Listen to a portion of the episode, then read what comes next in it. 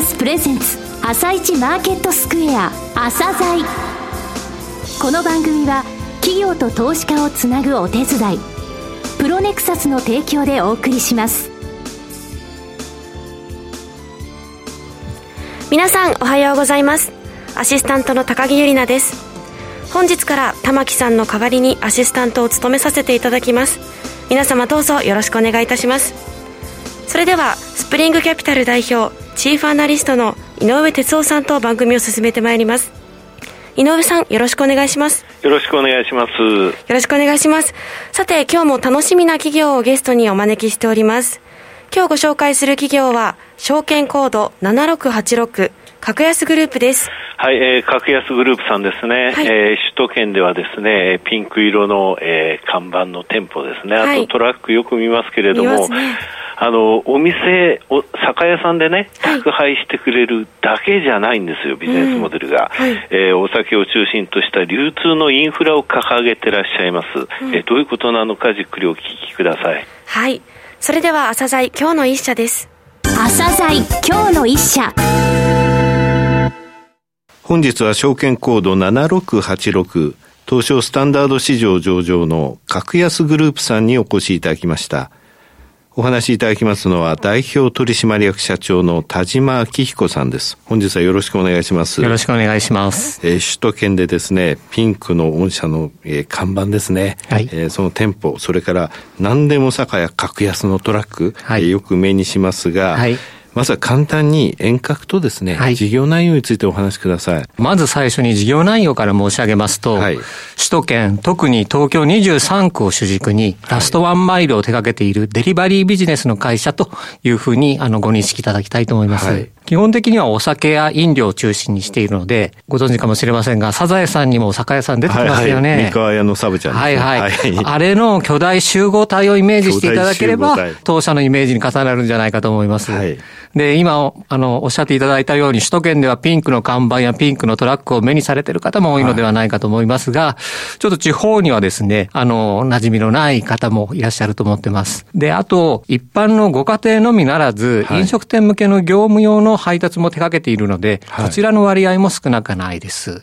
配達売上が全体の85%となってます。あ、そうなんですか。はい、あの、店舗で、あの、お願いすると、あの、届けてくれたり、個人向けなのかと思ったら、そうではないそうではないですね。はい。業務用の売上の方が個人向けの売上の倍ぐらい実はあるんですよ。あそうなんですか。はい。で、遠隔としましてはね、はい、母体は1921年に創業した格安商店なんですけども、はい、2000年頃にですね、お酒の自由化というテーマを受けて、ね。うん、家庭用のお届けもそこで開始しました。はい、で、その時に業務用と家庭用の両方を手掛ける、まあ、両方行くので、ハイブリッドと社内では呼んでるんですけども、格安モデルを構築して、えー、大きく成長いたしました。えー、さて、御社の強みについてですね、はい、社長としてはどういうふうにお考えか教えてください。はい。まあ、あの、一番はですね、もう自社でラストワンマイルを実現できていると。はい、すなわちもう玄関先を抑えてるってことが最大の強みと思ってます。ラストワンマイルってことは、はい、消費者の最後の1マイル、はい、そうですね。ドア開けた、もうその玄関先までが、うん、あの、もう我々のその証券。そういうことができていることがもう最大の強みだと思ってます。うん、で、もう少し具体的に、えー、申し上げて4つほど挙げさせてもらうと、1つにはですね、家庭用のお届けが自社の、えー、お届けであるがゆえに、かなりリッチなサービスを提供できている。はい。自負しています、うん、キャッチコピーとしてはですね、いつでもどこでもどれだけでもビール1本から無料配送。そうなんですよね。それでさらにですね、冷やしで持ってきて、とかいうこととか、はいはい、自宅じゃないけどバーベキュー場に持ってきてよっていうのも全部対応してるんですよ。冷やしを3本ぐらい入れてっていうと対応してくれるんですよね。そうなんです。はい。で、そういうようなリッチなそのお届けサービス。に加えましてですね、実はこのデリバリーって、お酒と飲料を中心にしているっていうのが、さらに実は強みなんですね。はいはい、で、これっていうのは、思いがさばる。まさに配達してほしいニーズ、あるいはまとめ買いのニーズがある、あの、商材が中心ということで、家具とか家電とか思いがさばる、そんなものじゃなくて、消費されてしまう。うね、またリピートしてくれる。ね、こういうのがまさに強みっていう方になってますね。なるほど。はい。リピート率は高いですよね。そういうことですね。それが一つ目の強み。はい。二つ目は？二つ目としてはですね、まあ一般の方から見えにくいかもしれません。業務用のお届けを実は手掛けていて、両方手掛けている。はい、これがですね、実はあの強みだと思っています。酒屋さんで両方手掛けてるってあんまりない、ね、ないですね、はい、業務用に特化してたりですね、はい、店頭販売に特化してたりする、うん、それぞれの方はいらっしゃるんですけど、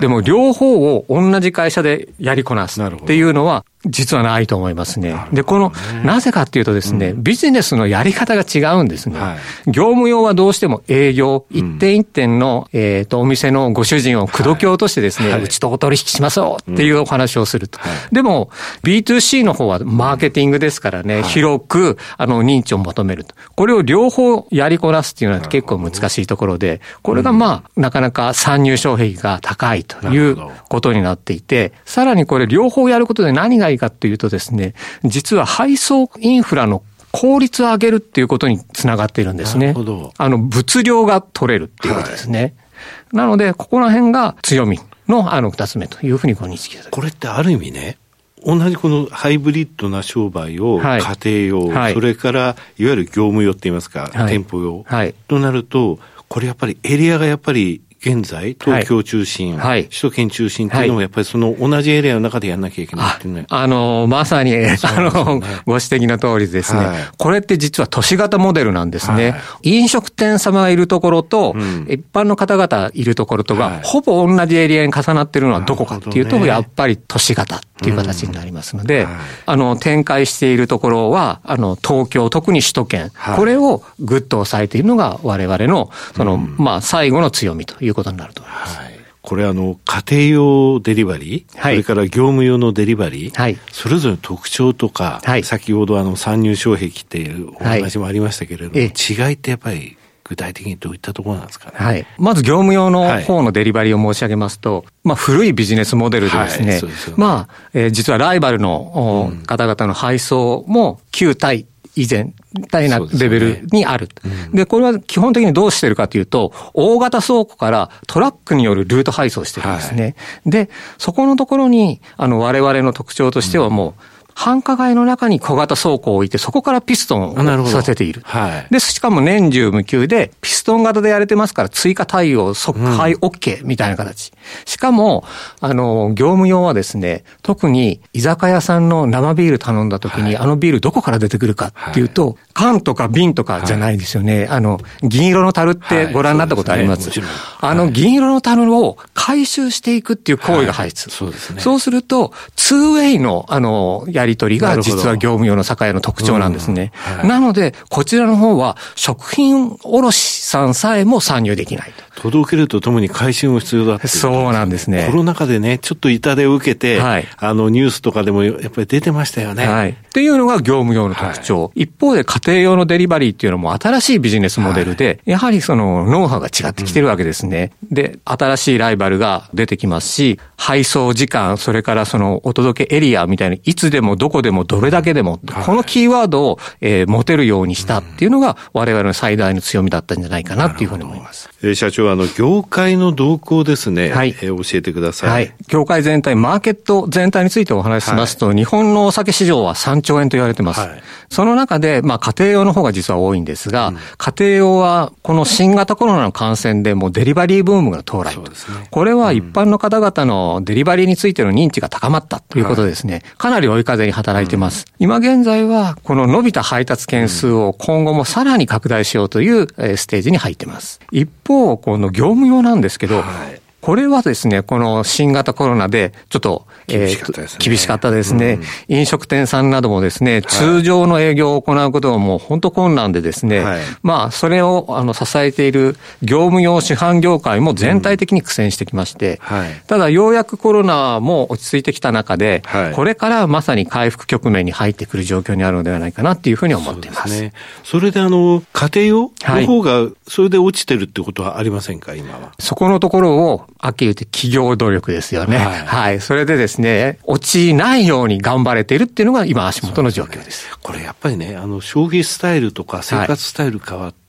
一、回そのお家に届けてもらうっていうことを覚えた人って、はい、これ減らないんだろうなって私は思ったんですよ。そうですね。はい。デリバリーのスタイルを認知していただいた、覚えていただいた、使ってしまったら、その、えー、便利なことが分かってしまった。ね、こういうのがですね、すねまあ今の状態なんじゃないかなっていうしかもいつでもどこでもどれだけでも送料無料っていうことですからね。さて、御社の成長戦略についてのお考えをお話しください。はい、あの、今、お酒や飲料を中心にお届けしていると。はい、そうするとですね、まず最初に考えていくところがですね、まあ、強みであるところを磨く、うん、お届けを磨くというのがまず第一の戦略だと思っています。はい、で、デリバリービジネス自体の、えー、先ほどもライバルがどんどん増えてきているということも申し上げましたが、さ、ら、なる可能性の追求と、えー、進化とい。うことがまず、えー、成長戦略の一つ目になるんじゃないかな。と。例えばデジタルユーザビリティとか、はい、えー、あるいは新しい届け方のモデルとか、はい、はい、そういうものを今後追求していきたいと思ってます。はい、で、二つ目としてはですね、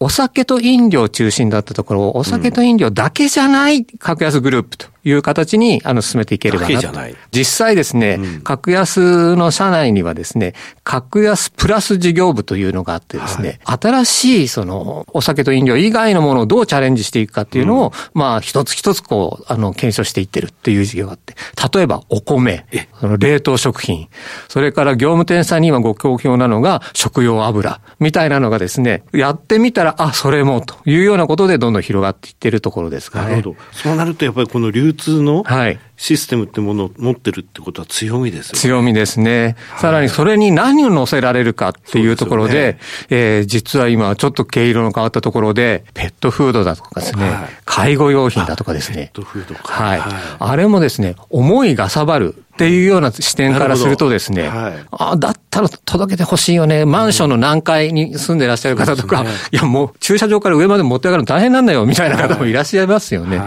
い、で、そういうことに着目してですね、いろいろこう、えー、お届けして喜んでもらえるものは何かっていうことをいろいろ研究しているっていうのが今の。で、さらに今後はですね、場合によってはですね、例えば生鮮食品だとかですね、はい、あるいはお薬などもですね、うん届けられることも、あの、検討していければなと思ってます。完全にデリバリーの会社っていうことですよね。はい、で、三つ目としてはですね、うん、やはりこういうのが世の中に今スピードも上がってますので、はい、外部との連携の手法を活用してですね、スピードも上げていけたらなっていうふうにも思ってますね。はい、まあ、業務提携だとか MA だとか。で、実際にあの、エリアをあの広げるにあたって、2年前にですね、あの、福岡の方にも M&A の手法で進出をしたというようなことも、あの、実際にやってます。大阪にも進出されてるんですよね。大阪はさらにその前にありましてですね、すね首都圏、大阪、福岡、こんなところがですね、あの、今展開しているエリアとなってます。えー、サステナビリティ経営にも取り組まれているということですが、具体的には？はい。もともとですね、我々、その先ほど樽を回収していきます。はい、瓶を回収していきます。うん、これって実はですね、循環型社会の一翼を担っているというような、はい、あの、自負を持ってまして、うん、さらにはですね、配送系の車両、はい、これを実は普通のガソリンを使う車両だけじゃなくてですね、えー、半分以上、自転車とリアカー、これを活用してですね、配達させていただいている低いリアカーで。はい。電動アシストついてます。はい、はい、頑張らせていただいてます。環境へのはい、配慮をしながら。で、まあ、こういうことをですね、少しずつ広げていって、まあ、全体としてサステナビリティ経営を今、どういうふうにグループ全体として進めるか、うん、えー、みんなで取り組んでいる最中です。最後になりましたが、リスナーに向けて一言お願いします。はい。首都圏では認知は一定程度あるんですけれども、その他の地域の方にはほとんど目にしていただけないことはちょっと残念なんですが、ラストワンマイルを担うデリバリービジネスの会社として、今後もぜひご期待いただけると幸いです。田島さん、本日はどうもありがとうございました。はい、どうもありがとうございました。今日の一社、格安グループをご紹介しました。さらに井上さんにお話しいただきます。はい、えー、格安グループさんですね。いつでもどこでもどれだけでもビール1本から無料配送。ここの部分だけをね、えー、知ってらっしゃる方って多いと思うんですが、はい、実は業務用飲食店向けのね、えー、そういった部分の配送ってものは倍あるってことなんですよね。でこれが首都圏にたくさん店舗がある。それから小さい倉庫もあるってことは、このピストンを、えー、可能にしてるんですよね。飲料だけじゃないと。はいお米、冷食、油、こういったものってやっぱり重くてかさばるわけですよね。はい、ですので、これからその流通インフラとしてラストワンマイルを担うというところで、これからますます事業のね、やってることの拡大っていうのはある。それから住宅と飲食店が両方あるところのエリアっていうのがそのターゲットになるわけです。うんはい、今、首都圏、それから大阪、福岡出てるってことですが、M&A を通じてですね、その他の大都市に出ていく可能性高いと思います。実はね、あのコロナが少し収まって、あのデリバリーのね、お酒のね、業者って、シュリンクしてるんですよ。それでね、撤退してるところも出てる、はいそんな中、格安さん全然売り上げ落ちてないんですよね。ですので、今までやってきたビジネスモデルが、やはりあのちゃんと消費者の中浸透してるってことだと思います。はい。それでは一旦お知らせです。企業ディスクロージャー IR 実務支援の専門会社プロネクサス上場企業のおよそ6割2200社をクライアントに持つこれはアジア証券印刷の時代から信頼と実績を積み重ねてきたからこそ。さらにプロネクサスが目指すのは企業と投資家をつなぎ日本の株式市場を活性化させることです。プロネクサス私たちは個人投資家の皆さんを応援します。企業ディスクロージャー IR 実務支援の専門会社プロネクサス。実は企業情報経済統計データベースも取り扱っているのをご存知でしょうか？膨大なデータの中からハッとする事実を抽出。それをクイズでお届けする新サービスが登場しました。サービス名は問いと答えの頭文字を取って問いこた。問いこたで検索。井上哲夫今日のストラテジー。それでは井上さん、後半の解説もよろしくお願いします。はい、えー、日本、アメリカともに株式マーケットですね、ちょっと一進一退の動きになってます。うん、えー、先週注目された11月30日のパウエル FRB 議長の講演ですね、えー、インフレ抑制に一定の効果が、えー、見られるということを認めた上で、えー、そうなったら、あの、利上げのペースを緩めることも妥当だという、そういう趣旨の話がありました。うん、これを受けてマーケット法12月も0.75、えー、利上げするのかしらというのは0.5 5だろうというので、そのコンセンサス7、8割まで広がりまして、はい、株式市場は大きく上昇して、はい、ダウは737ドル高、4月中旬のレベルにまで指数戻ったんですけどもね、じゃあその後4日間でどうなったかというと、今朝終わった段階で、それを上回る993ドルの下げ。ということで一進一退なんですよね。これね、あの、この番組でも何度か申し上げているテクニカルのね、RSI の14日っていうのは結構みんな見てるんですよ。